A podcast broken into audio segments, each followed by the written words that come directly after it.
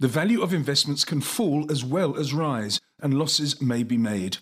Commodities as an asset class are sharply in focus at the moment, and that's because of a number of reasons. There's inflation, which has been raging for a year, year and a half now, elevated interest rates because of inflation, rising US dollar because of rising interest rates in the world's largest economy, geopolitical tensions, a potential global recession, which will obviously affect demand for commodities.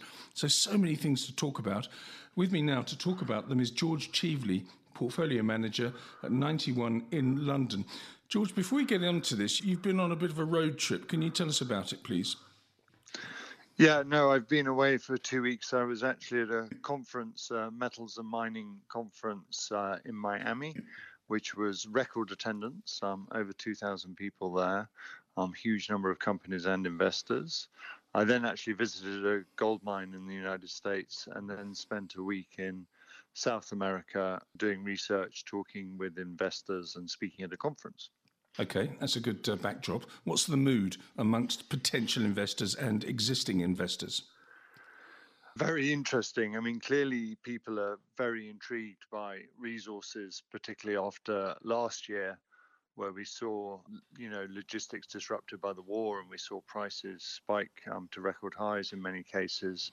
Obviously, things coming back down, and people are now you know, very excited about the energy transition and what that will mean to resources generally over the next 10 years, but also concerned about what might happen in the next few months, um, particularly with the financial problems we're seeing in the last couple of weeks, but also a lot of indicators showing a slowdown uh, clearly in the Western world. Yes, I mean, you talk about record attendance. Is that because they're nervous or because they're optimistic? I think they're just fundamentally really interested. I mean, what was very interesting was there were a lot of equity investors, credit investors, a lot of companies, and actually 15 car companies apparently had turned up hmm. looking for raw materials. So, so seeing interest from downstream industries as well. Okay, I'll ask you this at the end of it. I was going to ask what your takeaway was, but I know that one of your big focuses on your two week trip has been gold. And I really like this sentence in the piece that you sent me. It says, What I tell my clients is, I do believe there is a risk to gold prices. And then I will pause because people would say, Well, if there's risk, then it's going down. But you say, A risk to gold prices, but higher rather than lower. Why do you feel that? I think, and frankly, we've seen it in the last week or so. Um, when you've had such an amount, you know, huge amount of loosening as happened during the pandemic worldwide, really, by many governments, you know, we're now in a phase where governments are having to tighten. Um, we're seeing money withdrawn from economies. Um, if you look at how far the Fed's balance sheet went during the pandemic, and now they've obviously been aggressively tightening last year, in that sort of scenario, one expects to see problems. And we've been saying that for the past year.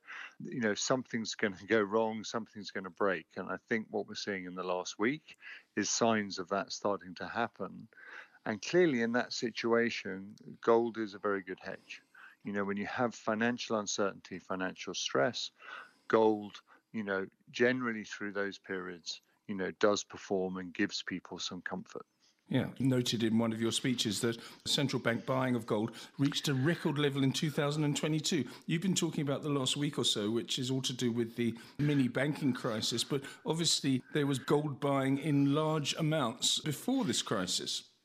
Yeah, and what's been interesting and really, you know, and last year when we say a record, a record by some way, mm. uh, and that's since 1950, I think the records go back to. Um, you know, we actually saw um, the ETFs, the gold ETFs, which is sort of retail buying, were actually selling last year. So they reached a record level during the pandemic. Um, and then, then come back from around 111 million ounces to sort of the low 90 million ounces. Um, but you know, instead, what we saw was central bank buying. And in fact, it explained why gold prices actually, you know, last year they were flat. And when you saw the Fed aggressively tightening, in, and the dollar strong, it was almost puzzling why gold had actually done quite well last year. And really, I think that central bank buying proves it. You know, these institutions taking a longer term view, and I think in many cases, these emerging market institutions who are trying to find alternatives to dollars, or at least treasuries, I would say. Um, and I think partly that was spurred by the measures they saw taken by the United States against Russia over the war, where effectively they weaponized the dollar. And I think other countries looked at that and said we need to diversify our holdings. So gold's being used again as a currency and a hedge, if you like. Yes, I mean, it's a way of preserving wealth and it's a way that's reasonably neutral. It's not a currency, it is something that can be held quite easily and has proven over thousands of years that it can maintain its um, value. Mm. How do you play this then? What is your strategy at uh, 91? You've obviously come back from a two week exploratory adventure, investment adventure, that is, and you're going to sit down with your team and say, right, this is what I found out. I went down a gold mine in Denver. I was at this gold conference. I've been in Latin America as well. And this is what the mood is. So, how do you play it? What is your strategy now or your proposed strategy? Well, I mean, we invest in gold miners. That's the equities, not yes. in gold. And whereas gold was flat last year, the miners were down around 8 to 10%. And, you know, that was disappointing, but also explainable by the fact that costs were a problem last year, both in terms of input costs, fuel, energy, labor, parts, all went up because of the war. And also, we saw disruptions um, a year ago, certainly, as economies opened up from COVID. So we had a double whammy for companies where a lot of them saw less volume and higher costs. And that meant their cost per ounce went up quite significantly and suffered big inflation. The good news this year is a number of those companies have seen cost increases sort of flatten out, not necessarily coming down a lot. Oil, fuel prices are down a lot, so that helps. But we're seeing other parts sort of moderating, shall we say. And at the same time, they're seeing some volume recovery, which brings their unit or their per ounce cost down. I think that's quite an exciting position. These are companies with super strong balance sheets, most of them net cash, and, and actually seeing their margins starting to expand again.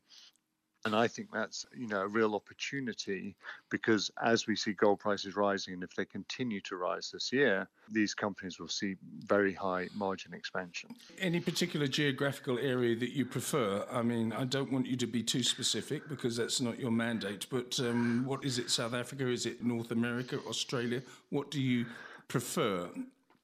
Australia, we quite like. We see some good companies in Australia, not least because they were actually quite disrupted a year ago by COVID. Because Australia, when it opened up, you know, everybody did get ill because they'd not been exposed.